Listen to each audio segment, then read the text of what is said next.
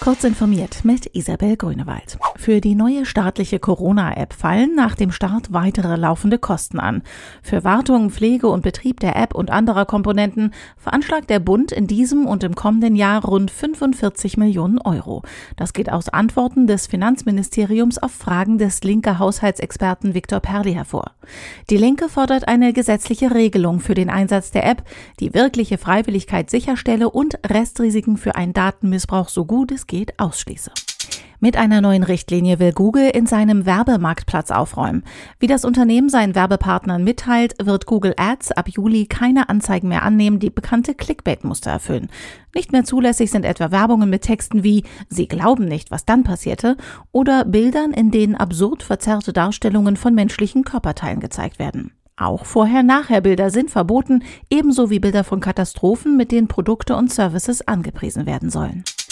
Ärztliches Fachpersonal und Spezialisten für künstliche Intelligenz arbeiten im Zuge der Covid-19-Challenge daran, mit einer Community an Entwicklern mehr Wissen zum Virus aufzubauen.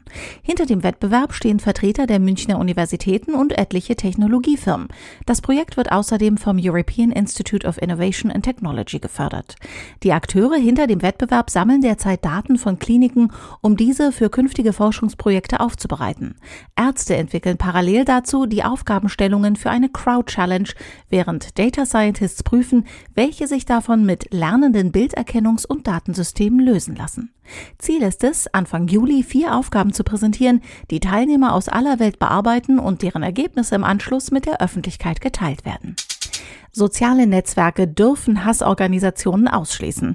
Im Rechtsstreit zwischen dem 1% e.V. und Facebook bestätigte das Oberlandesgericht Dresden ein Urteil des Landgerichts Görlitz. Der als rechtsgeltende Verein hatte sich gegen die Löschung seiner Kundenkonten bei Facebook und Instagram gewehrt.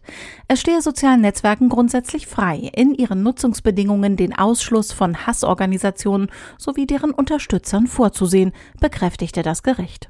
Diese und weitere aktuelle Nachrichten finden Sie ausführlich auf heise.de.